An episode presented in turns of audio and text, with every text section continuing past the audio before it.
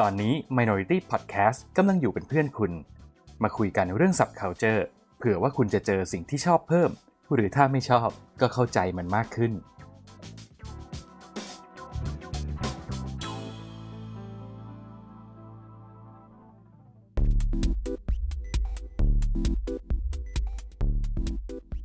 รายการโดนตัวไหนมา เอ๊ะทำเสียงไม่เคยเหมือนเดิมเลย ไหนมึงลองดิ โดนตัวไหนมา เอองั้นเดี๋ยวใช้อันนี้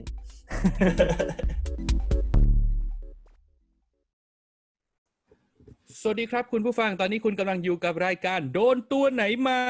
ไม่ใช่แค่หนังและซีรีส์ แต่เราจะขยี้ทุกอย่างที่คิดว่าโดน สวัสดีคุณผู้ฟังครับ สวัสดีครับเฮียสวัสดีคครัรับบครับเอ้ยสวัสดีครับ โอ้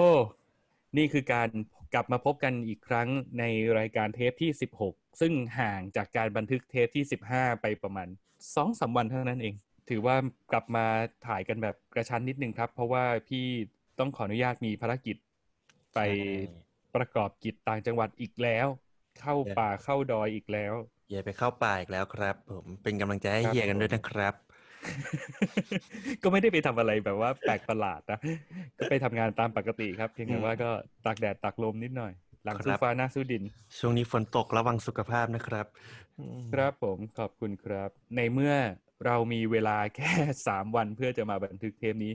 เลยโดนมาแค่อย่างเดียวท่วนครับ เป็นหนึ่งอย่างที่ทรงคุณค่าโอ้โหเลอค่าโอ้อโหมตะ โอ้โหเฮ้ยมันน่าสนใจตั้งแต่เปิดนะ อืมอ่า อะของคุณเป็นไรโอมโดนมาหนึ่งครึ่งอะแต่อื้อหืออ่ามีมีครึ่งด้วยหนึ่งอ่าครึ่งยังไงสิอันแรกเป็นพอดแคสต์ครับพอดแคสต์อ่าของ Main Stand เป็นอืมอืมอืมเป็นพอดแคสต์ที่เกี่ยวข้องกับกีฬา แต่เขาอ่าเอาเรื่องของกีฬามาทำให้มันน่าสนใจ โดยที่เขาบอกว่า เขามีตัวมอตโต้ของเขาก็คือ เพราะกีฬาไม่ใช่แค่เรื่องของผลการแข่งขันเพ ราะฉะนั้นมันจะต้องมีเรื่องราวต่างๆ ที่มันเกิดขึ้นนอกเหนือจากนั้น ซึ่งเราจะได้สาระความรู้และความสนุกเยอะแยะมากมาย และทำให้เรารู้จักอืมกีฬาชนิดนั้นๆมากขึ้น อืม นึกว่ากีฬาไม่ใช่แค่เรื่องของผลการแข่งขัน แต่ใช่บางทีก็เป็นเรื่องของการลงทุนและการใช่เสี่ยงโชคด้วย ใช่ครับเพราะถ้าเกิดว่าตาดีได้ตาร้ายเฮ้เสียยหืมไม่ใช่ อีกอันหนึงครับเป็นชแนลที่ชื่อว่าฮักนาชแนล นี่ครับฮักนาฮักอ่านาชแนฮะลโอเคใน YouTube ใน YouTube ครับ สะกดหน่อยครับ เผื่อว่าคุณผู้ฟังทางพอดแคสต์จะได้ไปกดดูตามเดี๋ยวนี้เลย H A G N A อ่าฮะรักคบผมนานี่แหละ เป็นภาษาอีสานแล้วก็ชแนลมีผู้อือหือติดตาม9 5 0 0 0 0คน โอ้โห แล้วคอนเทนต์มีแค่คอนเทนต์เดียว คือ กินอาหารให้เราดู เฮ้ย เอาจริง ๆ คือ นี่ผมเกิดพุทธิปัญญาเลยนะว่าทำไมเราไม่ทำสิ่งที่เราทำได้ดีที่สุดวะอืมไอเรื่องอาหารการกินเนี่ยผมว่าผมไม่น่าจะเป็นรองใครนะเว้ยการกินให้คนอื่นดูเนี่ยแล้วผมน่าทำผมทำได้เรื่อยๆด้วยอืมแล้วเฮียเชื่อไหมว่า คนดูเยอะอืมมาก อืม ออกคลิปถี่มาก แล้วเป็นคอนเทนอือต์ฮึที่มันไม่ได้แบบต่างเลย แต่คนดูเยอะมากคือแม่งแบบเป็นอะไรที่มันต้องมานั่งวิเคราะห์กันแล้วอะว่า เนี่ยเลยวันนี้ก็เลยจะเอามาเล่าให้ฟังแล้วก็จะให้เฮียและคุณผู้ฟังช่วยกันวิเคราะห์ว่าทำไมคอนเทนต์แบบนี้ถึงมีคนดูเยอะ อืมอืมโอเค งั้นอันนี้เอาไว้ท้ายสุดไหมอ่าได้ เพราะว่าอันนี้อาจจะต้องเทคไทม์ในการพูดคุย ใช่ใช่อืมเพราะว่ามันก็เป็นเรื่องที่พี่ก็คิดมันมันมีบางส่วนที่พี่ทำการบ้านเรื่องของการทำสื่อออนไลน์มาด้วยด้วยตัวเองพอสมควร ก็อันนี้วันนี้ก็อาจจะแบบมาเล่ามาแชร์กันได้อืมแต่อันนี้น่าสนใจจริง ๆ เพราะว่ากลายเป็นแบบมันไม่ใช่แค่ช่องเดียวด้วยไงที่ที่ทำแบบนี้มันมีหลายช่อง ที่ทำอือหือแบบนี้แล้วทุกช่องเกือบทุกช่องคือคนดูเยอะมากอือหือๆก็เลยแบบอืมเอ๊ะ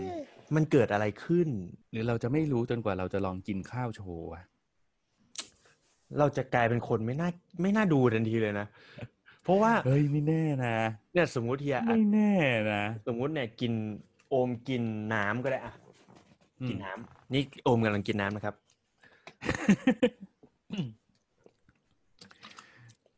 อืม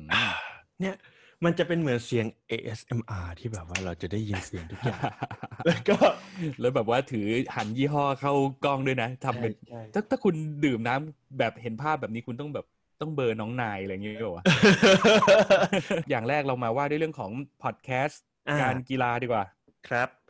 อันเนี้ยมันเป็นพอดแคสต์ชื่อช่องว่า Main Stand มีในช่องทางสตรีมมิ่งทั่วไป รวมไปถึงช anel YouTube ก็มีอืมอืมครับเมนสแตนเนี่ยครับ มันจะว่าด้วยเรื่องของกีฬาล้วนๆเลย แต่เป็นอืมการพูดถึงกีฬาในเชิงที่มันไม่ใช่เรื่องของผลการแข่งขัน ไม่ใช่เรื่องของการเอามาพูดกันว่าแผนนี้เป็นยังไง แต่มันมองเข้าไปในอีกมุมหนึ่งของกีฬายกตัวอย่างคำว่าเช่นกีฬาในที่นี้อืมคือไม่ได้ไม่ได้สเปคว่าเป็นแค่ฟุตบอลอย่างเดียวใช่ไหมครับอพูดกีฬาถึงทุกประเภท ใช่ครับ กีฬาทุกประเภทอืมยกตัวอย่างคอนเทนต์หนึ่งที่ฟังมามันว่าด้วยเรื่องของสนามโอลด์แทรฟฟอร์ดคือสนามรังเหย้าของแมนเชสเตอร์ยูไนเต็ดมันมันมีความน่าสนใจก็ตรงที่ว่าฉายาของแมนเชสเตอร์ยูไนเต็ดคือปีศาจแดง ปีศาจของฝรั่งเนี่ยจะกลัวกระเทียมใช่ไหมฮะ อืม อ่า แต่สนามของโอลด์แทรฟฟอร์ดใช้กระเทียมโรย โรยสนามบอลอ๋อเหรอเออคือคือโรยนี่คือหมายถึงว่าในประวัติศาสตร์ของจริงขาะเลยทุกวันนี้ก็ยังทำเอากระเทียมเรื่องโรอะไรยวะโรยหญ้า เพราะว่ากระเทียมทำให้ยืดอายุการใช้งานของหญ้าได้นานขึ้นอืมเพราะสนามโอทัฟฟอร์ดเนี่ยมันไม่ใช่แค่เตะบอลอย่างเดียวมก็คือเตะบอลเนี่ยก็เป็นห้าสิบหกสิบแมตช์แล้วใช่ไหมครับ ที่อื่นเนี่ยเขาจะเปลี่ยนหญ้ากันทุกหนึ่งฤดูกาลแต่โอลด์แทรฟฟอร์ดเนี่ยครึ่งฤดูกาลก็เปลี่ยนได้แล้ว เพราะว่ามันต้องใช้งานหนัก ไม่ว่าจะแข่งบอลของแมนเชสเตอร์ยูไนเต็ดเองหรือว่าจัดงานคอนเสิร์ตจัดงานแต่ง เพราะว่าสนามโอลด์แทรฟฟอร์ดเนี่ยไม่ใช่แค่สนามกีฬา แต่มันเป็นเหมือนแลนด์มาร์คที่เอาไว้ท่องเที่ยวด้วย อืมอืมอืมเพราะฉะนั้นการใช้งานของสนามหญ้าของโอลด์แทรฟฟอร์ดเนี่ยจะค่อนข้างใช้งานหนักกว่าสนามบอลอื่นๆ มันเลยทำให้ต้องมีการ maintenance เยอะ แล้วฝรั่งก็เลยคิด เขาเรียกเรียกว่าภูมิปัญญาได้ไหมเอ้อเป็นภูมิปัญญาของเขาอะว่าแบบเอากระเทียมมาโรยแล้วมันก็ตลกตรงที่ว่าปีศาจอะมันกลัวกระเทียม แต่สนามเนี้ยดันใช้กระเทียมในการโรยโรยในหญ้าเพื่อให้สนามเนี่ยมันดูแลได้ไม่ต้องโดยไม่ต้องเมนเทนแนนทุกครึ่งปี ทุกครึ่งฤดูกาล กลายเป็นว่าตอนเนี้โอทัฟฟอร์ดก็ใช้สนามเหมือนคนอื่นก็คือหนึ่งฤดูกาลเปลี่ยนหญ้าหนึ่งทีอืมฮึเพราะกระเทียมอืมอะไรอย่างเงี้ยมันจะมีแบบบางจังหวะที่นักบอลไปเตะแล้วแบบสไลด์วรืดแดดแล้วกระเทียมเข้าปากอย่างเงี้ยบอกว่าเอ๊ะกลิ่นหญ้านี่แม่งหลแม่งเหลือนะอะไรอย่างเงี้ยเออแล้วก็มีคอนเทนต์หนึ่งที่น่าสนใจก็คืออ๋มันอรู้แล้วรู้แล้วนะครับที่เขาเรียกว่าสนามหญ้าเทียมคืออย่างนี้ใช่ไหมอะไม่ใช่นั่นมันคนละอันกันแฮ่ เอฟเฟกต์ต้องมาเออนี่สนามหญ้าเทียมโตโอ้นี่มันสนามกระเทียมอืมอืมอีกภาค content หนึ่งที่น่าสนใจ แล้วอืมเอามาคุยกันนั่นก็คือ เขาตั้งคำถามว่านักกีฬาที่ดีควรนอนกี่ชั่วโมงอ่าอันนี้น่าสนใจอ่าซึ่งก็ได้คำตอบว่าแต่ละคนก็ใช้เวลานอน ไม่เหมือนกันอย่างโรเจอร์เฟเดอเรอร์อย่างเงี้ยฮะเขาก็ใช้เวลานอนสิบสองชั่วโมงอื้อหืเขาต้องนอนสิบสองนอนชั่วโมงครึ่งเพราะไม่งั้นวันเขาจะแบบร่างกายมันจะไม่ได้ fresh เต็มที่อะไรเงี้ยหรือตลกแบบคือถ้าเกิดคนเรามันนอนสิบสองชั่วโมงได้จริงๆนะมันจะเหมือนกับเวลาคุณไปถามเฟเดอเรอร์ว่าเอ้ยอืมปีที่แล้วของคุณเป็นยังไงบ้างเฟเดอเรอร์จะตอบคุณว่าอ๋อปีที่แล้วผมนอนไปครึ่งปีครับใช่เพราะมันรู้ใช่ปะใช่โอ้เออ นอนครึ่งปี อืมอืมแล้วในแต่ละบางคนปีเขานอนครึ่งปีนะ นั่นนั่นเฟเดอเรอร์คือนอนสิบสองชั่วโมงใช่ไหมฮะ มีนักบอลคนหนึ่งเป็นนักบอลเชลซีสมัยก่อนที่ชื่อว่ามิคาเอลเอสเซียงอืมวันเนี้ยมันนอนสิบห้าชั่วโมง โอ้โหแต่มันปีมีที่แล้วของเอสเซียงเป็นไงบ้างครับ โอ้ผมนอนไปไปสามไตรมาสแล้วแต่ละคนเนี่ย เวลาไทม์ไลน์ในการนอนมันก็จะไม่เหมือนกันเพ ราะว่าอย่างนักกีฬา NBA อย่างเงี้ยเขาแข่งกันก็เลิกเที่ยงคืนใช่ไหมฮะเขาก็ต้องนอนประมาณตีหนึ่งตีสองเพราะฉะนั้นมันก็จะไม่มีเวลาตายตัวว่าคุณควรจะนอนตั้งแต่กี่โมงถึงกี่โมง เพราะว่าแต่ละคนมันก็จะมีจะมีเวลานอนไม่เหมือนกัน อืม อืม อันนี้น่าสนใจแล้วก็มันก็ลามไปถึงในส่วนอื่น ยกตัวอย่างเช่น พูดถึงว่า อะสเปนเนี่ยเขามีให้พนักงานบริษัท นอนกลางวันด้วยนะ เพื่อว่าการนอนกลางวันเนี่ยมันก็จะทำให้ความจำทุกอย่างมันดีขึ้น หรือว่าร่างกายร่างกายเนี่ยมันจะได้เฟรชหลังจากที่เราแบบทำงานกันมาหนักๆอะไรอย่างเงี้ยครับ มันก็จะพูดไปถึงเรื่องพวกนี้ด้วยนะ ซึ่งพอเราฟังแล้วมันน่าสนใจมาก อืม อันนี้คือเป็นแค่น้ำย่อย เนี่ยสิ่งที่โอมจะเอามาเล่าให้ฟังในตอนหนึ่งของ Main Stand ที่โอมชอบมาก นั่นก็คือเขามาไขคำตอบของ ลูกยิงฟรีคิกของเดวิดเบคแฮมครับ ว่าทำไมถึงเป็นท่ายิงที่ไม่เหมือนคนอื่น และลูกยิงของเดวิดเบคแฮมไม่เหมือนคนอื่นอืมอืมแต่เป็นการไขคำตอบด้วยการใช้วิทยาศาสตร์มาไขคำตอบ โอ้เจ๋งไหมน่าสนใจนะเอ๊ะนี่เจ๋งมากเลยอะอืมอืมคือทุกคนทุกคนรู้อยู่แล้วว่าเดวิดเบคแฮมคือนักฟุตบอลที่หนึ่งอือฮึอันหน้าตาดี แล้วก็อาจจะเป็นไอดอลของใครหลาย ๆ คน ด้วยหน้าอือฮึตาที่เป็นเอกลักษณ์ที่หล่อเหลาเอาการเลยล่ะ แล้วก็รวมถึงท่าทางที่ไม่มีใครสามารถลอกเลียนแบบท่าทางของเดวิดเบคแฮมได้เหมือนร้อยเปอร์เซ็นต์อืม อืม มันไม่ใช่ว่าเกิดขึ้นเพราะ เพราะท่าทางของเบคแฮมที่เบคแฮมทำนะ มันเกิดขึ้นมีการวิเคราะห์ออกมาด้วยหลักวิทยาศาสตร์ แล้วมันมีเหตุผลรองรับทุกอย่างเลยว่าทำไมเบคแฮมถึงเป็นนักบอลที่ไม่เหมือนคนอื่น ในเรื่องของท่าทาง วิธีการยิงรวมถึง character ต่างอืมครับอืมอืมๆอันเนี้ยเล่าให้ฟังก่อนก็คือเบคแฮมเนี่ยเป็นนักฟุตบอลที่มีชื่อเสียงด้านการยิงฟรีคิก ที่แบบเป็นอันดับต้นๆของโลกใช่ครับ ยิงอืมเปอร์เซ็นต์ในการยิงสูงมาก แล้วก็อย่างสถิติที่เบคแฮมทำได้เนี่ยในพรีเมียร์ลีกเนี่ยเขายิงไปทั้งหมด 18 ประตูที่เป็นฟรีคิกอย่างเดียวนะว้าวเออซึ่งเป็นอันดับหนึ่ง ของพรีเมียร์ที่ทำได้เยอะที่สุด ถ้านับเป็นจำนวนต่อคน จนถึงทุกวันนี้ใช่เฉพาะฟรีคิกนะ ใช่ครับอือฮึอือฮึอืมเป็นอันดับห้าของโลก ยิงไปทั้งหมดโอ้66ประตูที่เป็นฟรีคิกอย่างเดียว บ้าบอคือนะขอให้ตั้งเตะเถอะอืม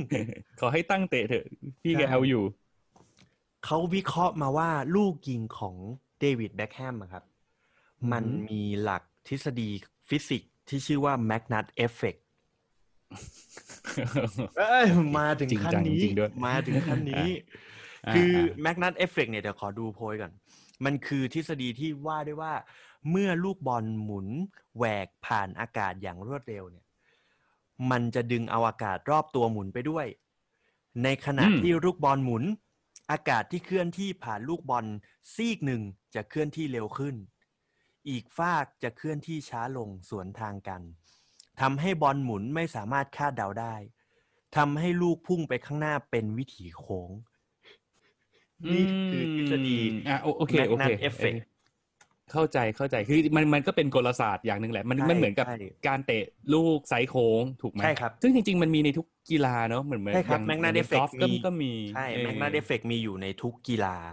มันเกิดอืมขึ้นจากแรงโน้มถ่วงอะแล้วก็เหมือนวิธีการหมุนของวัตถุที่มันผ่านอากาศ อันนี้ก็คือเขาวิเคราะห์มาหนึ่งข้อที่เบคแฮมทำได้ดีนั่นก็คือการใช้หลัก Magnus effect ข้อที่สองเนี่ยคือท่าทางที่คนลอกเลียนแบบไม่ได้ เขามีการวิเคราะห์เลยนะครับว่าทุกครั้งเวลาที่เบคแฮมจะยิงฟรีคิกเนี่ยเบคแฮมจะถอยหลังก่อน5ถึง6ก้าวเอียงอ่าตัวโอเค45องศาอืมแล้วก่อนจะยิงเนี่ยเบคแฮมจะวางเท้าซ้ายให้ห่างจากลูกบอล แล้วเหวี่ยงแขนที่ข้างไม่ถนัดเนี่ย ตีวงเพื่อให้ลูกมันหมุน จินตนาการตามแล้วเหมือนแบบใช่สื่อภาษามาก ตัวจะเอ็นไปข้างหลังอืมแล้วการยิงเนี่ยคือตัวเบคแฮมจะเอ็นไปข้างหลัง ซึ่งคนธรรมดาส่วนใหญ่จะทำแบบนั้นไม่ได้ เพราะหลักสรีระศาสตร์ของเรามันไม่ได้ถูกออกแบบให้เราสามารถเอ็นหลังเพื่อเตะบอลได้ อืมอื มอืมอืมมีคนหลายคนที่พยายามจะลอกเลียนแบบท่ายิงของเบคแฮมให้เหมือนเป๊ะ เพราะว่าเบคแฮมก็น่าจะเป็นไอดอลของใครหลายๆคน แต่ก็ทำได้ไม่เหมือนร้อยเปอร์เซ็นอืมนั่นเป็นเพราะว่า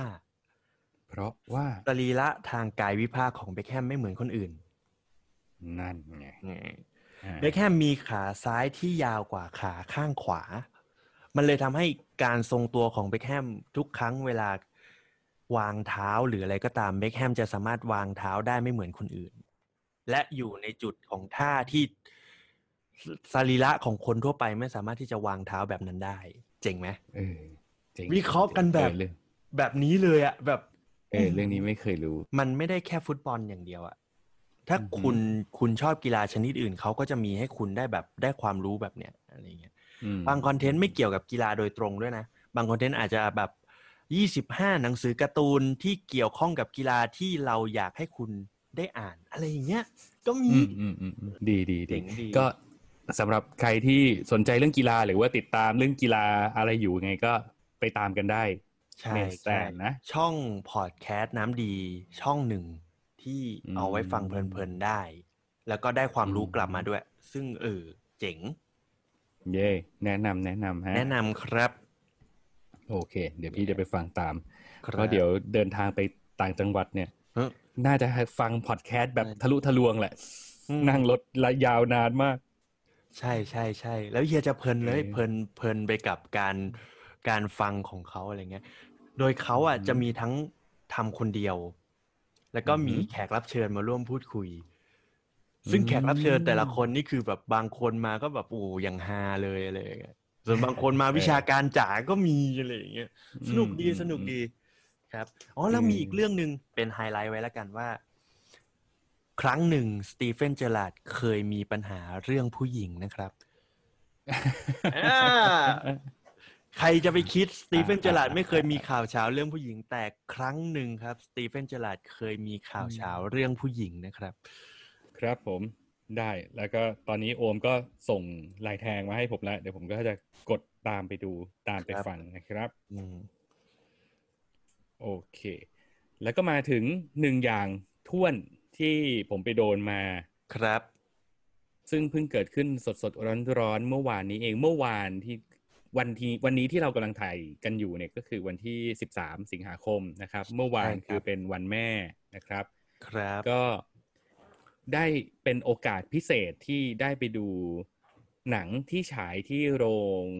House สามย่านมิตรทาวน์เขาจ้าเอาหนังเรื่องเนี้ยกลับมาฉายแค่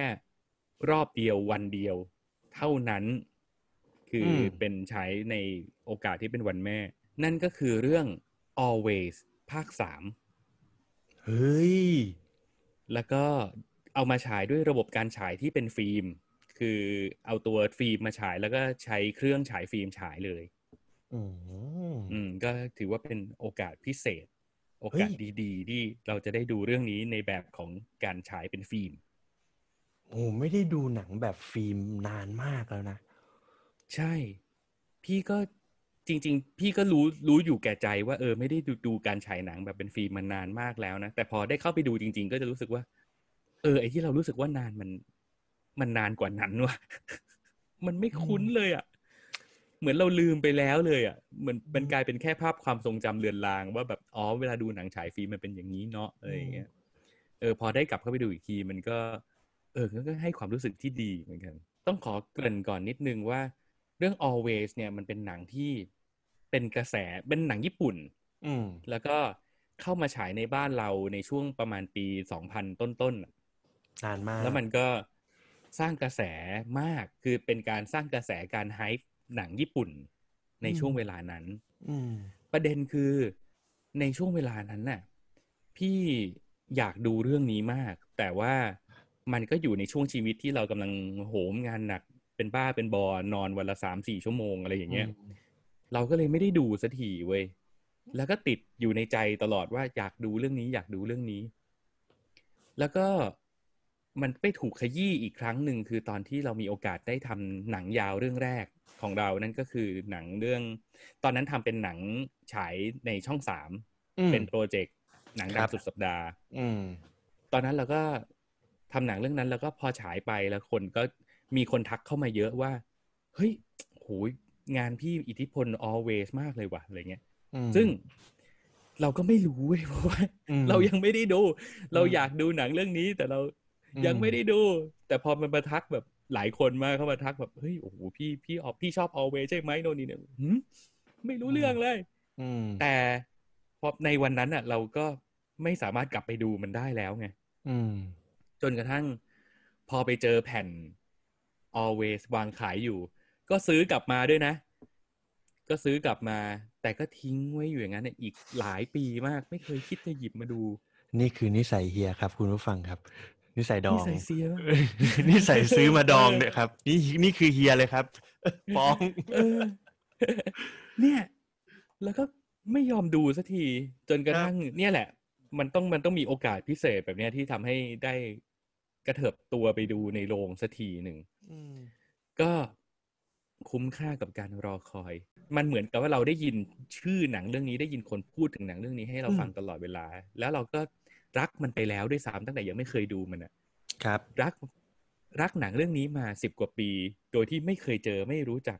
อืมแบกความคาดหวังมาตลอดสิบกว่าปีอืมจนเนี่ย วันเมื่อเมื่อวานเนี่ยเพิ่งได้เข้าไปดู คือเฮียเปิดมาด้วยภาคสามก่อนเลยเหรอ ใช่ แล้วหนึ่งสองยังไม่ได้ดูด้วยนะ จนถึงวันนี้ก็ยังไม่ได้ดูหนึ่งสอง แต่ก็จะบอกว่า เฮ้ย มันมันไม่ทำให้เราผิดหวังเลยว่ะ ทั้งทั้งที่คาดหวังมาขนาดนั้นนะหนังที่ดีมาก แล้วก็เป็นการดูภาคสามแบบ ไม่ได้รู้เรื่องหนึ่งสองมาก่อนเลยอะ่ะเข้าไปดูดื้อๆตาใสดูเพลินอยากจะด่าตัวเองทำไมไม่รู้จักดูตั้งแต่ตอนนั้น ถ้าอย่างนั้นเราก็ มาเข้าสู่การปูให้ฟังนะว่าเรื่อง always มันเป็นยังไง ครับ เรื่อง always เนี่ยมันเป็นหนังญี่ปุ่นนะครับ มันเป็นหนังที่ถูกผลิตและก็ฉายอะในช่วงประมาณปี2000ต้นๆน่ะอืมโดยที่มันเป็นหนังย้อนยุคครับคือมันเป็นหนังของปี2000มันถูกถ่ายทำในปี2000แต่ว่ามันย้อนยุคกลับไปเล่าในยุคสมัยที่ประเทศญี่ปุ่นเนี่ยเพิ่งผ่านช่วงสงครามโลกครั้งที่สองมาหมาดๆแล้วก็ กำลังก่อร่างสร้างตัวขึ้นมาใหม่ ครับ ผู้คนผู้คนในในนั้นเนี่ยในประเทศกำลังมีความบอบช้ำมีบาดแผลจากสงคราม มีความสูญเสียมีความสิ้นหวังอะไรก็แล้ว แต่แต่เขาพยายามที่จะรวมกันขึ้นมาใหม่ เพื่อเพื่อสร้างชีวิตที่ดีขึ้นอืมบนความหวังว่าชีวิตของพวกเรามันต้องดีกว่านี้ได้สิ อืม อันเนี้ยมันเหมือนจะเป็น attitude ของตัวหนัง ที่ที่ห่อมันเอาไว้ทั้งหมดทั้งสามภาค ครับ ฟังดูตรงเนี้ยมันเหมือนมันจะเป็นเรื่องที่ยิ่งใหญ่ แต่ว่าในความเป็นจริงสิ่งที่เขาเล่าในในตัวหนังอะเขาเล่าผ่านชีวิตของคนเล็ก ๆ ที่อยู่ในในซอยซอยหนึ่งบนถนนเส้นหนึ่งอืมเขาเรียกว่าถนนเส้นที่สามครับชื่อเรื่อง always เนี่ยมันมีชื่อเต็ม ๆ ว่า always sunset Sunset on Third Street ใช่ เออ มันคือว่าด้วยเรื่องของวิถีชีวิตบนถนนสายที่สามอืมสายเนี้ย อืม ซึ่งภาคหนึ่งภาคสองเป็นยังไงไม่รู้แหละ เดี๋ยวกำลังจะไปตามหามาดู เออ แต่ว่าพี่โผล่เข้าไปแล้วก็ได้ดูภาคสามเลย ซึ่งอืมไม่ได้มีปัญหาอะไรเลยมตอนแรกงงด้วยซ้ำว่า เอ๊ะ หรือนี่มันคือภาคหนึ่งอืมอืมคือเขาเล่าเรื่องเก่ง แล้วเขาก็ไม่ได้ทำให้เรารู้สึกตะขิดตะถวงใจอะไรว่าแบบเราครับพลาดอะไรไปอื มันมสตาร์ทที่ภาคสามได้เหมือนกัน ภาคสามเนี่ยมันมันก็เล่าเรื่องของชีวิตของคนในครอบครัวสองครอบครัว บ้านอยู่ตรงข้ามกัน อันนี้เป็นเป็นบ้านหลักๆนะครับอืมบ้านหนึ่งก็คือ บ้านของคุณริวโนสุเกะอืมซึ่งเป็นนักเขียนไส้แห้งครับเป็นนักประพันธ์ที่ทำตัวกระจอกงอกง่อยตลอดเวลาอืมแล้วก็เป็นคนแบบเป็นคนกระจอกกระจอกอะ่ะ ครับ เราเราเห็นมันเปิดตัวตั้งแต่แรกเราก็รู้สึกว่าเออไอ้นี่มันเป็นคนกระจอกจริงว่ะคือดูแบบ ไม่ได้คือมันมีความมีแต่ไฟในการทำงานมีความอืมทะเยออืทะมยาน แต่ว่าโดยอุปนิสัยส่วนตัวคือมันจะดูแบบมีกระเลวกระลาดดูพึ่งพาอะไรไม่ค่อยได้ อืมแล้วเมียก็ท้องอยู่ แล้วก็มีเด็กคนหนึ่งอยู่ในบ้าน ซึ่งก็อนุมานได้ว่าเป็นเด็กที่เขารับเลี้ยงมา เพราะว่าเด็กคนนี้จะเรียกเขาว่านาครับ อืม แล้วมันก็เป็นในเรื่องของ บ้านนี้ที่ตัวนักเขียนคนเนี้ย คุณริวโนสุเกะเนี่ยกำลังต่อสู้กับกับวิชาชีพของเขาที่มันกำลังถึงจุดที่ตกต่ำอยู่ดีๆ มันก็มีนักเขียนหน้าใหม่ที่ออกมาเผยแพร่งานเขียนในในนิตยสารฉบับเดียวกับเขา แล้วก็มาแย่งพื้นที่ที่จะตีพิมพ์ของเขาอะ่ะตัวนิตยสารเองก็มีนโยบายว่า พอมันเป็นงานเขียนแบบนี้เราก็ว่าจะตัดให้มันเหลือแค่เรื่องเดียวนะครับ ถ้าไม่เลือกเรื่องของเขาก็ต้องเลือก ไม่เลือกเรื่องของคุณก็ต้องเลือกเรื่องของเขาอะครับ มันมีแค่คนใดคนหนึ่งแล้วทีนี้เนี่ยลองดูสิครับในลิ้นชักนั้นนะครับ เป็นจดหมายจากแฟนคลับของเรื่องนั้นส่งมาเต็มเลยครับของพี่ไม่มีเลยอืมอืมเออ มันก็จะเป็นแบบนั้น ซึ่ง ไอตัวริวโนสเกะเองมันก็เหมือนกับเจอทางตันอืมและที่บอกว่ากระจอกคือกระจอกยังไง คุณริวโนสเกะพอคุยกับบอกอเสร็จกลับมาบ้าน เราต้องต่อสู้เพื่อให้งานเขียนของเรายังมีพื้นที่ตีพิมพ์ เพราะฉะนั้น เมียจ๋ามาหยุดทำงานก่อน เมียมานั่ง เฮ้ย ไอ้หลาน หยุดอ่านหนังสือสอบก่อนมามานั่ง พวกเราสามคนต้องช่วยกัน เขียนจดหมายเหมือนเป็นแฟนคลับของผม ช่วยกันส่งไปที่สำนักพิมพ์ ห้ามเขียนลายมือให้เหมือนนะเว้ยเดี๋ยวโดนจับได้เออทำตัวให้เป็นแฟนคลับมันเป็นคนกระจอกเบอร์นี้ครับ มันป่วน มันปั่นเออ แล้วเนี่ยคือด้วยความที่มันเป็นคนแบบเนี้ย แล้วมันก็ยังก็ต่อสู้กับกับวิถีชีวิตในด้านด้านที่การงานในด้านของการหารายได้จุนเจือครอบครัวไป นี่คือฝั่งของบ้านนักเขียน อืส่วนอีกบ้านหนึ่งที่อยู่ตรงกันข้ามกันชื่อคุณซูซูกิออโต้ครอบครัวซูซูกิบ้านนี้ผมชอบรถ ซึ่งบ้านนี้ก็จะประกอบไปด้วยคุณพ่อนะครับ คุณซูซูกินะฮะซึ่งเป็นเจ้าของอู่นะครับ แล้วก็มีคุณแม่ที่เป็นเป็นภรรยาของคุณซูซูกิ แล้วก็มีลูกชายคนหนึ่งซึ่งคุณซูซูกิเองก็คาดหวังว่าจะให้ลูกชายคนนี้มาสืบต่อกิจการของครอบครัวแต่ไอ้ลูกชายเนี่ยก็ไม่เอาอ่าวหรอกคือไม่ได้สนใจงานช่างงานอะไรเลยอะ่ะมันเลอะเทอะสกปรกสาวไม่กี้อะอยากเป็นนักดนตรีร็อก อยากเป็น Beatle เล่นแต่กีตาร์วันๆกีตาร์อ่า แล้วก็บ้านนี้ก็ยังมีอีกตัวละครหนึ่งซึ่งเป็นตัวละครสำคัญ นั่นก็คือ ลูกมืออันดับหนึ่งนายช่างที่ไม่ควรใช้คำว่านาย เพราะว่าเป็นสาวสวย เป็นหัวหน้าช่างชื่อน้องโรคุโรคุเออซึ่งน้องโรคุเนี่ยเป็นเป็นหัวหน้าช่าง หรือจะเรียกว่าเป็นช่างจริง ๆ คนเดียวเลยก็ได้ เพราะว่าอีกคนหนึ่งก็เหมือนเป็นลูกมือที่ทำอะไรไม่ค่อยถูก อืมอะปัญหาของบ้านนี้ก็คือนอกจากตัวลูกชายไม่สนใจจะสืบทอดกิจการงานอู่ซ่อมรถของที่บ้านแล้วเนี่ย ตัวหัวหน้าช่างน้องโรคุเนี่ย ก็ดันเริ่มที่จะมีความรัก อืม แล้วพอมีความรักเนี่ย มันก็จะทำให้เป๋ๆไปจากเรื่องงานนิดนึง แล้วตัวคุณซูซูกิที่ ทั้งห่วงเรื่องงานด้วย แล้วก็ห่วงลูกน้องคนนี้เหมือนเป็นลูกสาวอีกคนนึงเนี่ยเออเขาก็จะแบบว่าคุมเข้มตลอดเวลาโทรศัพท์มาก็ไม่ค่อยต้องแบบเช็คก่อนว่าเป็นใครจะคุยกับใครทำเสียงดุใส่อะไรอย่างเงี้ยตัวน้องโรคูเองก็จะแบบเหมือนเหมือนมีคุณพ่ออีกคนหนึ่งที่ดุมากเวลาจะสารสัมพันธ์กับผู้ชายคน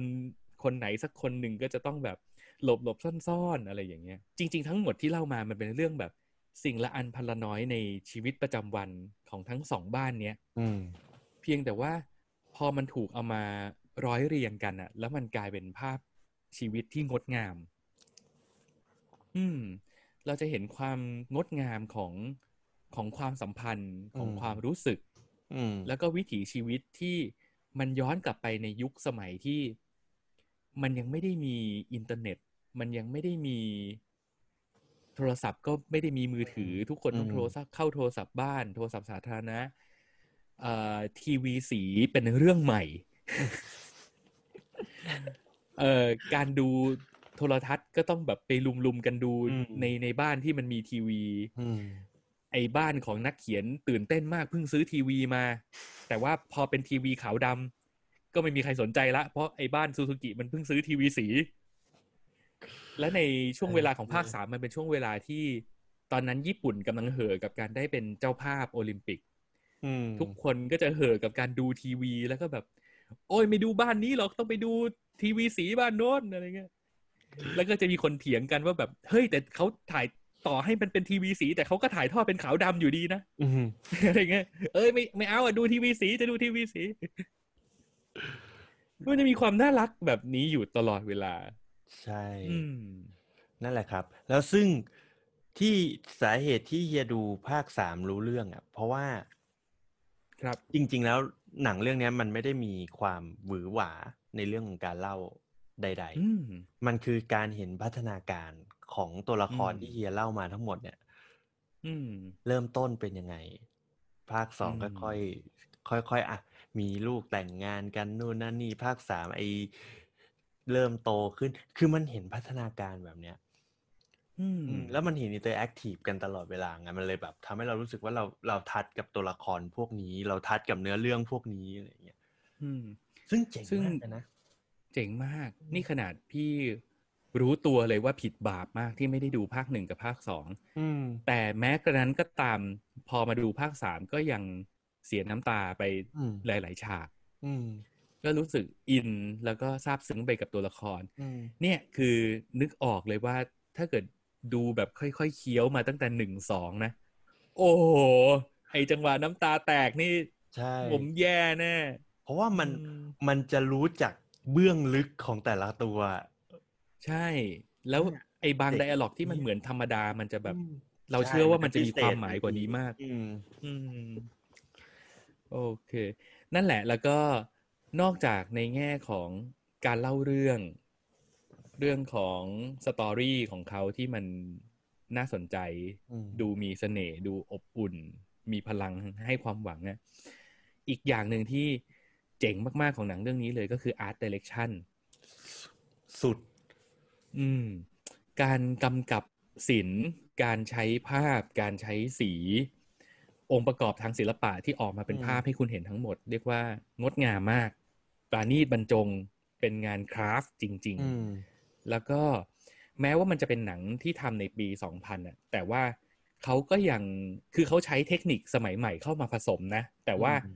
หลักๆแล้วอะเขาก็ยังใช้ฝีมือเชิงช่างแบบแบบคนทำหนังญี่ปุ่นยุคอืมโบราณอยู่อะอืมเหมือนกับเขาก็กลับไปใช้วิธีการโบราณ เพื่อที่จะตอบโจทย์ความเป็นหนังย้อนยุคของเขาเหมือนกันอืมมีการวางเฟรมมิ่งแบบ นิ่งๆ แล้วก็ไปเล่นกับบล็อกกิ้งตัวละครอืมตัวนี้อืมเดินเข้าตัวนั้นเดินออกใช่ตัวนี้ใช่หันหน้า อะไรอย่างเงี้ยใช่มูเมนต์น้ซึ่อยงพอนะทุกอย่างมันกล้องอะอืมเอออืมเจ๋ง แล้วพอทุกอย่างมันทำมาแล้วมันดูเป๊ะเป๊ะเป๊ะเป๊ะเป๊ะอืมปุ๊บเนี่ยมันโอ้โหมันจะเห็นว่ามันเป็นงานฝีมือเชิงช่างที่อืมงดงามมากอืมใช่ และนี่คือเอกลักษณ์ของงานญี่ปุ่นเลยนะ งานญี่ปุ่นอืมช่วงหนึ่งคือเขาจะไม่ได้หวือหวาด้านเทคนิคภาพเลยอืมเขา frame นิ่งแล้วใช่ข้างในให้ข้างในมันเล่าเอง ซึ่งแบบโอ้โหผมได้อิทธิพลอืมจากตรงนี้เต็มๆเลยอะแบบเออ เราชอบใช่อะไรแบบนี้อะไรเงี้ยแจ๋วแล้วพอพอมาดู framing ของเขาอะมันก็จะทำให้เรานึกย้อนกลับไปถึงความเป็นการ์ตูนอะอืมมันเหมือนการ์ตูนรากของวัฒนธรรมองเขาครับ มันมีความเป็นการ์ตูนอยู่ในนั้นน่ะอืมวาง frame เป็นการ์ตูน บางทีก็วางทุกอย่างcenter อะไรอย่างเงี้ยเออ ให้ frame มันเล่าเรื่อง ให้ blocking มันพาเรื่องไปอะไรอย่างเงี้ยแต่ชอบสีอะสีสวยมากเลยนะสวยงามมาก ความได้ส้มๆมาอย่างนั้นแบบโอ้โหอืมโอ้ my god และพี่โชคดี พี่รู้สึกว่าพี่โชคดีที่คราวนี้พี่ได้กลับไปดู แล้วพี่ดูในเวอร์ชันที่มันฉายฟิล์มไง อืม แล้วมันพี่ก็รู้สึกว่านจะยิ่งเพิ่มเออความละมุนให้กับตัวหนังเรื่องนี้อีกเยอะเลยแหละผมว่านะ อืมโอ้ยพูดแล้วอยากโอดูเคเลยอะเนี่ย เดี๋ยวพี่จะ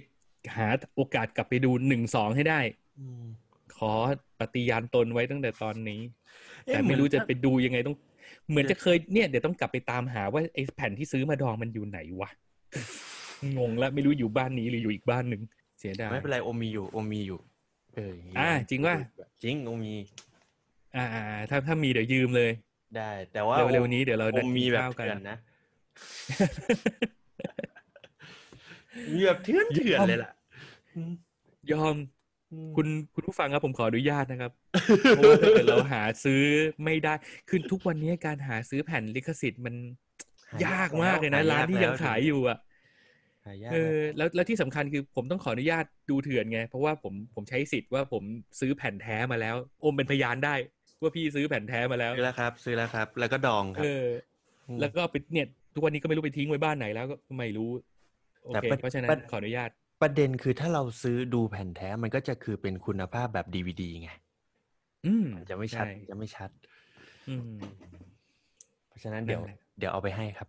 รู้กันแค่นี้นะโอเคดี๋ยวโดนจับลิกสุดยอด แล้วก็ทำถูกลิขถ้าสิทธิ์มาตั้งนานเอาเป็นว่า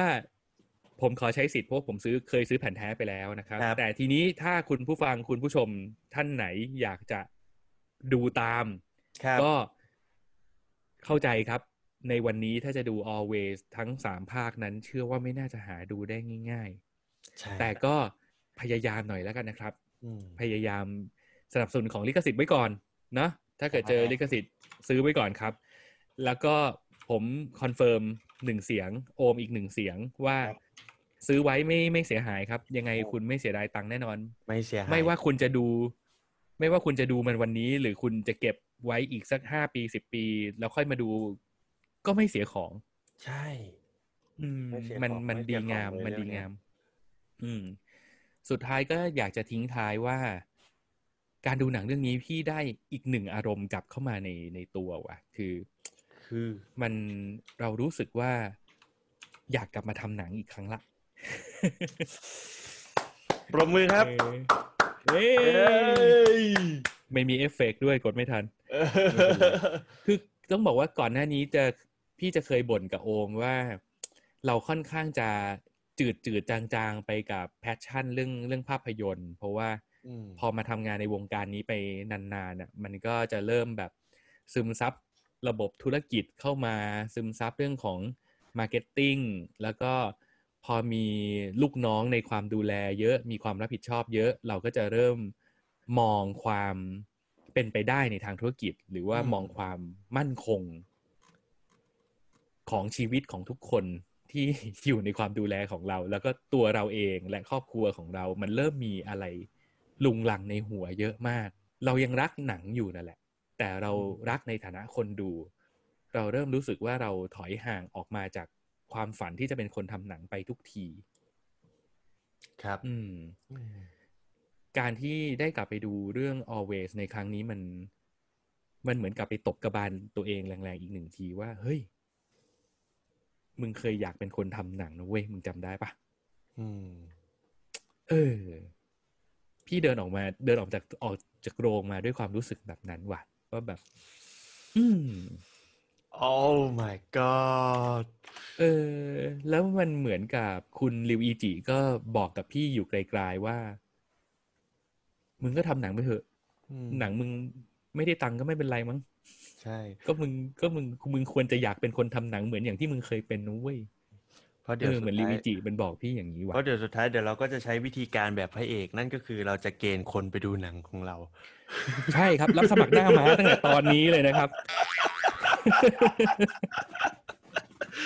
โอเค แล้วก็หมดแล้วครับเรื่อง always ที่ผมดูมาฝากความประทับใจไว้เท่านี้ ถ้าใครอยากดูตามก็ไปตามกันได้ครับผม ครับ ต่อไปก็เป็นเรื่องของคุณโอมละ อีกอันหนึ่งครับอยู่ใน YouTube ถ้าเกิดคุณผู้ฟังตอนนี้ หรือคุณผู้ชมที่ดูอยู่รวมถึงตัวเฮียเองครับ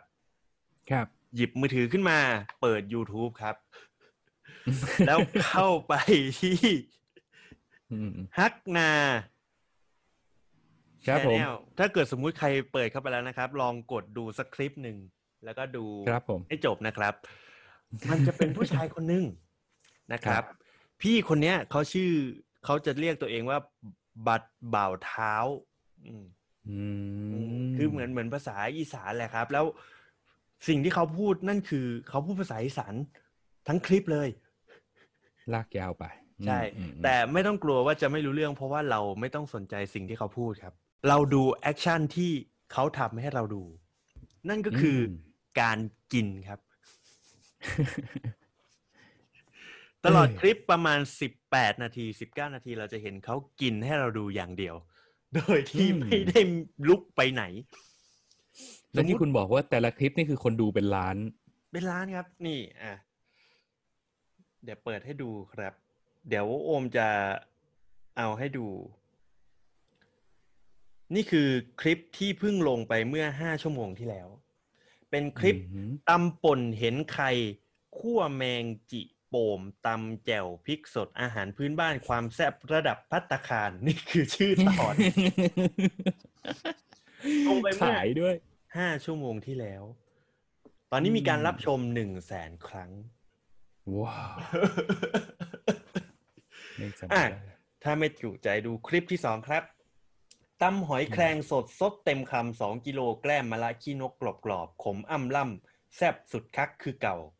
หนึ่งวันที่ผ่านมามีการรับชมไปแล้วหนึ่งจุดเก้าแสนครั้ง เออ อีกหนึ่งความบันเทิงของผมคือ การได้เห็นคนใต้พยายามพูดอีสานใช่นี่ครับ คือเขาจะกินพวกเมนูอาหารอีสานให้เราให้เราดูที่โอมชอบมาก ๆ เลยก็คือเขากินจุเนื้อขาลาย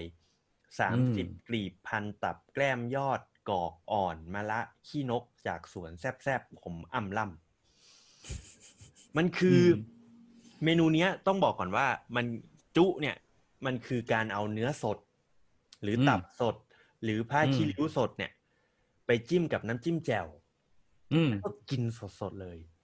อืมมันคือมันคือวิถีชีวิตของคนอีสานนะครับ คือเราอืม วิถีชีวิตของแต่ละภาคไม่เหมือนกัน อย่างคนใต้อืมเขาก็จะกินอีกแบบหนึ่งคนภาคกลางอืมก็จะกินแบบหนึ่งคนอีสานเขาก็จะกินอีกแบบหนึ่งซึ่งคนอีสานส่วนใหญ่ก็จะกินอาหารสุกๆดิบๆอืม เป็นหลัก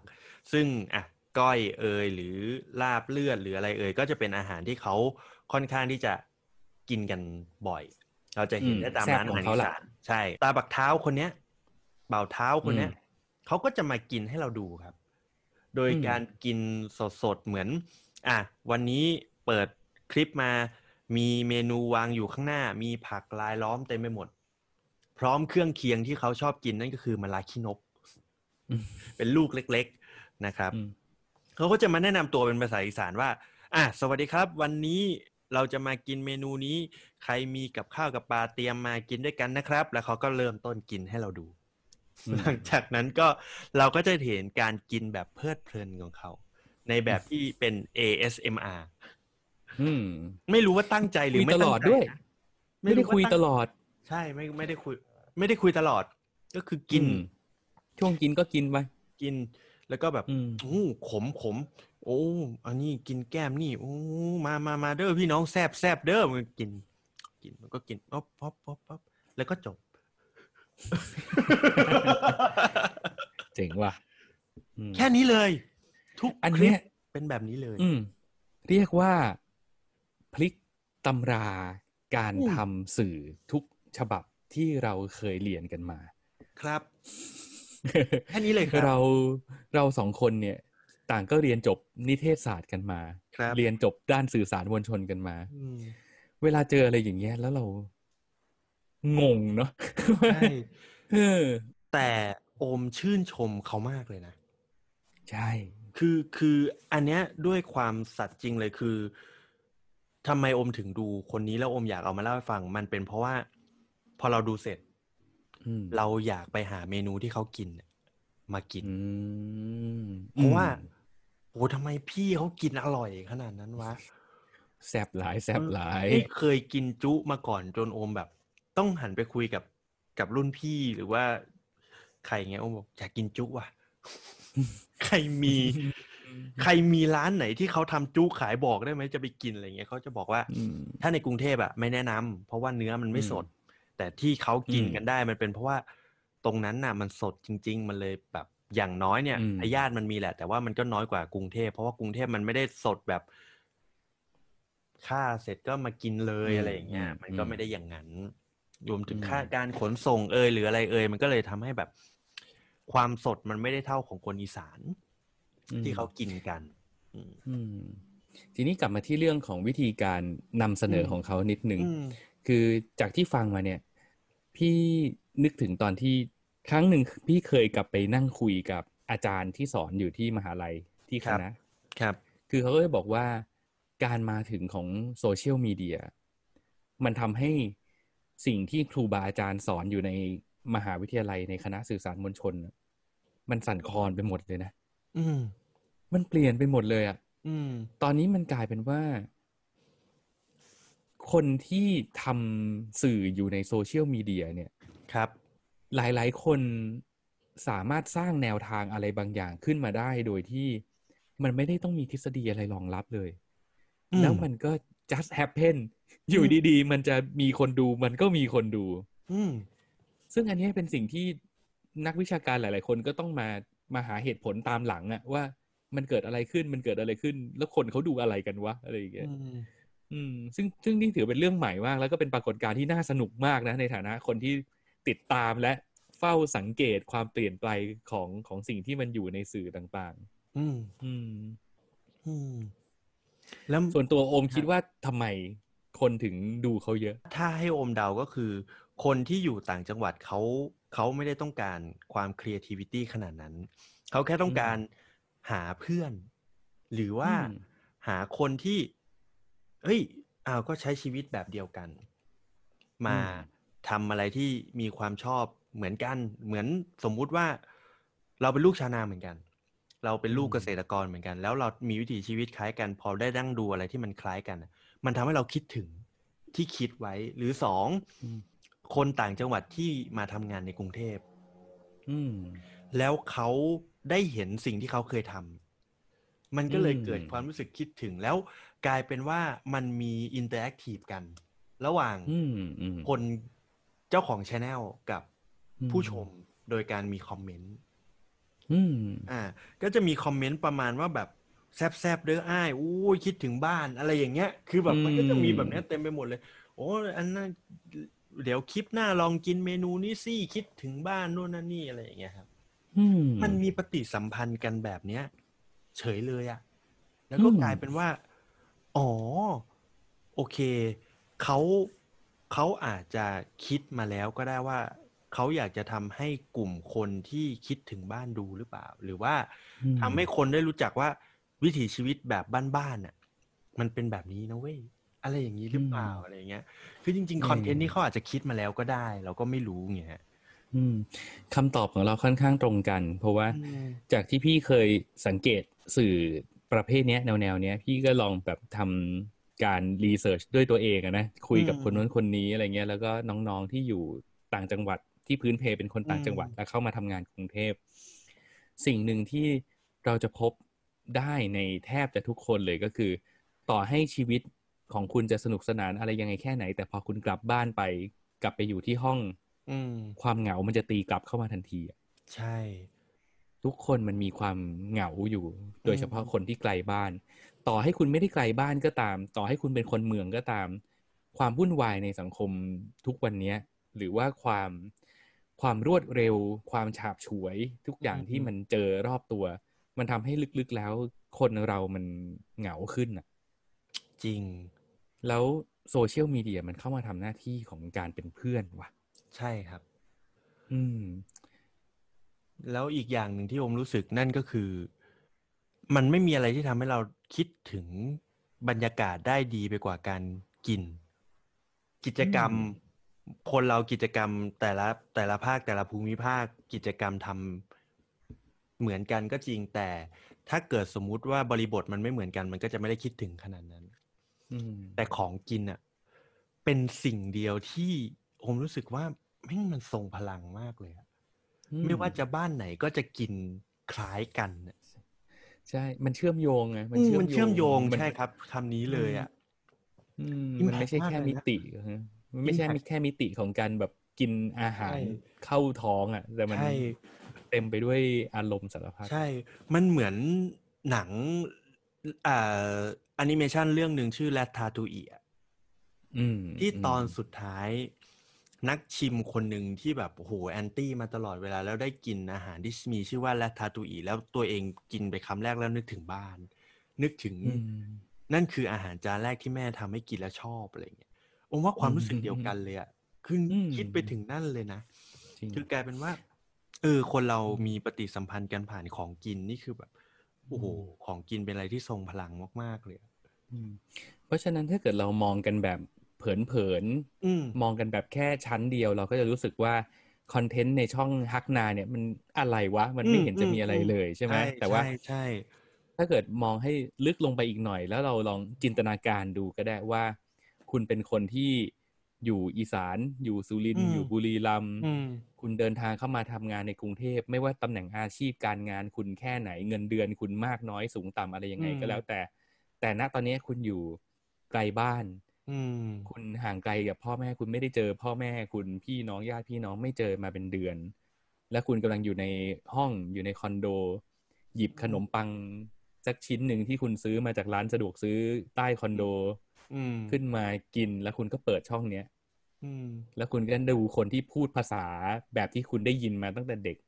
อืมกำลังกินของที่คุณคิดว่า เอ๊ะ พ่อแม่คุณอาจจะนั่งกินอืมเมนูนี้อยู่ก็ได้อืมถ้าเราคิดในมุมนี้เนี่ยคอนเทนต์ฮักนานี่ควรได้รางวัลหน้าตาลาดเหมือนกันนะโคตรโคตรดีเลยนะ มันมันทรงคุณค่านะ ถ้าเราอืมใช้ถ้าเราใช้ใช่งานคอนเทนต์นี้ให้มันฟังก์ชันแบบนั้นอืนะม ทรงคุณค่ามากๆ แล้ว โอ้อิมแพกสุดๆ โดยไม่ต้องพูดอะไรเยอะเลยอะอืมไม่ต้องสื่อสารอะไรมาก ๆ เลย สื่อสารตรงๆเลย แต่โอ้โหอืมทรงพลังมากอืมๆซึ่งทั้งนี้ทั้งนั้นนี่คือเราอาจจะคิดเยอะกันเองก็ได้นะแต่แต่เราอยากอยากมานั่งวิเคราะห์จริง ๆ ว่าทำไมถึง ถึงมันเกิดปรากฏการณ์นี้ขึ้น ซึ่งไม่ใช่แค่ชแนลเดียวอื มมีอีกชแนลหนึ่งที่ชื่อว่าโจชแนลอืมทำแบบเดียวกันเลยฮะอืมคนดูทั้งหมด มีผู้ติดตามทั้งหมดในช anel ของโจช anel ทั้งหมดหนึ่งล้านสามแสนสองหมื่นคนอืมมีคลิปหนึ่งเป็นคลิปกินทำส้มตำปูปลาร้าแล้วก็กินอืมแค่นั้นเลยนะ คนดูสี่ล้านเก้าเออ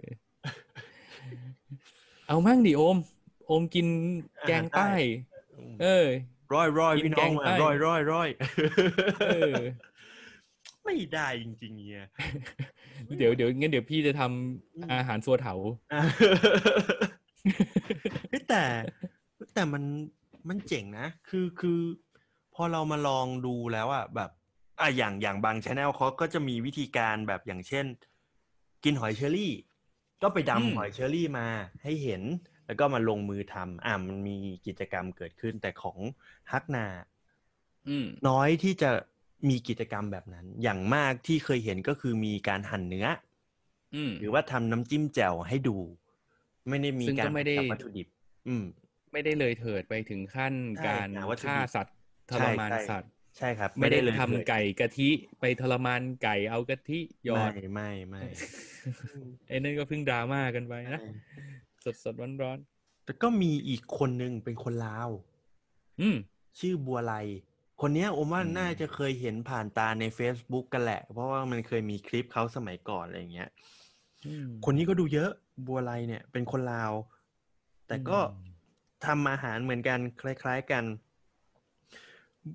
บัวไลเนี่ยมีคนติดตามทั้งหมดเจ็ดแสนแปดหมื่นเจ็ดจุดแปดสองแสนคนอื้อหือ คลิปเมื่อหนึ่งปีที่ผ่านมาทำส้มตำเหมือนกันครับ มีคนดูทั้งหมดสิบหกล้านครั้งอืมสุดยอดไหมสุดยออืดมนับถือ แล้วรู้สึกชื่นเราชมเชื่อกับว่าคนแบบอืนี้มเราเชื่อว่าคนที่ทำคลิปแบบเนี้ยอืมไม่ว่าเขาจะรู้ตัวหรือไม่รู้ตัวก็ตามนะเขากำลังโดนคนอีกเป็นล้านนับเขาเป็นญาติอะ ใช่ อันเนี้ยเจ๋งอืม คือแบบอืมเขาจะกลายเป็นเหมือนเพื่อนร่วมโต๊ะอาหารของใครหลาย ๆ คนแบบเยอะมากเลยใช่เหมือนเป็นพี่เป็นน้องเป็นเป็นน้าเป็นอา เป็นใครก็แล้วแต่ที่ตอนกินข้าวแล้วเราเห็นหน้ากันอะ แล้วเราก็แบบสาสารทุกข์สุขดิบกันได้อะอืมคลิปของของอะไรแบบเนี้ยอมดูมาเป็นเดือนละหลายเดือนละแล้วอมอืมเคยลองด้วยนะฮะเอออมเคยลองว่าสมมุติ เอ๊ะเขากินเมนูนี้เราเลยไปซื้อมากิน สมมุติส้มตำปูปลาร้าวันนั้นซื้อมา แล้วก็มากิน กินไปเปิดดูไปกับเขาอร่อย อร่อยเฉยเลย คือกินคนเดียวไงโกโอมกินคนเดียวแล้วก็แบบอะกินไปดูไปก็โหกินนี่ผักมามากินลองกินผักนี้เราไปก็ไปหาผักคล้าย ๆ กันมาลองกินอะไรอย่างเงี้ย อืม เออ สนุก คือแล้วกลายเป็นว่าเราอืม เราก็ผูกพันกับคนพวกนี้ไปเลยเวลามีคลิปใหม่มาเราก็เปิดดูแบบเองอัตโนมัติเลยอะไรเงี้ยเจ๋งดีเจ๋งดีเจ๋งนะโอเค แต่อยากชวนดีวิเคราะห์จริงจังเลยนะอันเนี้ยอยากชวนเขามานั่งคุยแล้วว่าแบบ พี่ผมถามจริง ๆ นะอืมก่อนทำคลิปพี่คิดอะไรหรือเปล่าแบบหมายถึงว่าแบบ inner insight ของพี่คืออะไร หรือแค่จริง ๆ แล้วพี่คิดแค่ว่าพี่อยากชวนคนอื่นมากินข้าว แล้วก็ทำให้แบบ มีความสุขกับการได้เห็นการกินอาหารที่บ้านๆแบบนี้หรือเปล่าอะไรอย่างเงี้ยอืมน่าคิดมากอืมถ้าถ้าเขามานั่งคุยเป็นแขกรับเชิญอยู่ที่นี่ด้วยพี่คงถามเขาว่า ตอนที่เขาถ่ายอยู่แล้วเขากินข้าวไปด้วยแล้วเขาคุยกับกล้องอะ ในกล้องนั้นน่ะเขาเห็นเป็นใครอะเออน่าเออเขาเห็นเป็นใครวะอืมเนาะน่าสนใจมากครับ ถ้าเกิดคุณผู้ฟังคุณผู้ชม เป็นคนที่ชอบดูคลิปแบบนี้ หรือว่าเปิดคลิปแบบนี้ดูระหว่างกินข้าวอยู่แล้วทำเป็นปกติอยู่แล้ว คุณชอบเพราะอะไรหรืออมคุณสนใจมันเพราะอะไร หรือคุณเคยวิเคราะห์กับเรื่องแบบนี้มาแล้ว มาคอมเมนต์บอกเราได้เออที่ Facebook Minority ใช่นะครับใช่ใช่มาคุยกันหน่อย เพราะว่าอืมอยากรู้จริง ๆ ส่งให้เฮียเลยดีกว่า ส่งหลายอย่างจังเว้ย อะโอเค เพราะฉะนั้นก็หมดแล้วเนาะเนื้อหาของวันนี้ที่เราดูมาทั้งหมด ใช่ใช่คิดครับว่าจะสั้นกลายเป็นไม่สั้นอีกแล้ไม่วสั้นไม่สั้น ยาว แล้วก็หวังว่าฮักนาจะทำให้เฮียมีความสุขกับการเดินทาง ไม่แน่เอาเมนสแตนก่อนไหมเมนสแตนก่อน แล้วก็ฮักอืนามเพลินเพลินๆพลินๆโอเค อะโอเค ครับนะถ้าอย่างนั้นก็ หมดแล้วนะครับ วันนี้ก็ยังไงใช่ขอจากกันไปแต่เพียงเท่านี้ฝากทุกรายการของช่อง Minority Podcast ด้วยนะครับ มีรายการคำสอนของโอมที่ครับไม่เบี้ยวแล้วนะ จะไม่เบี้ยวแล้วครับ ขอโทษครับ โอเค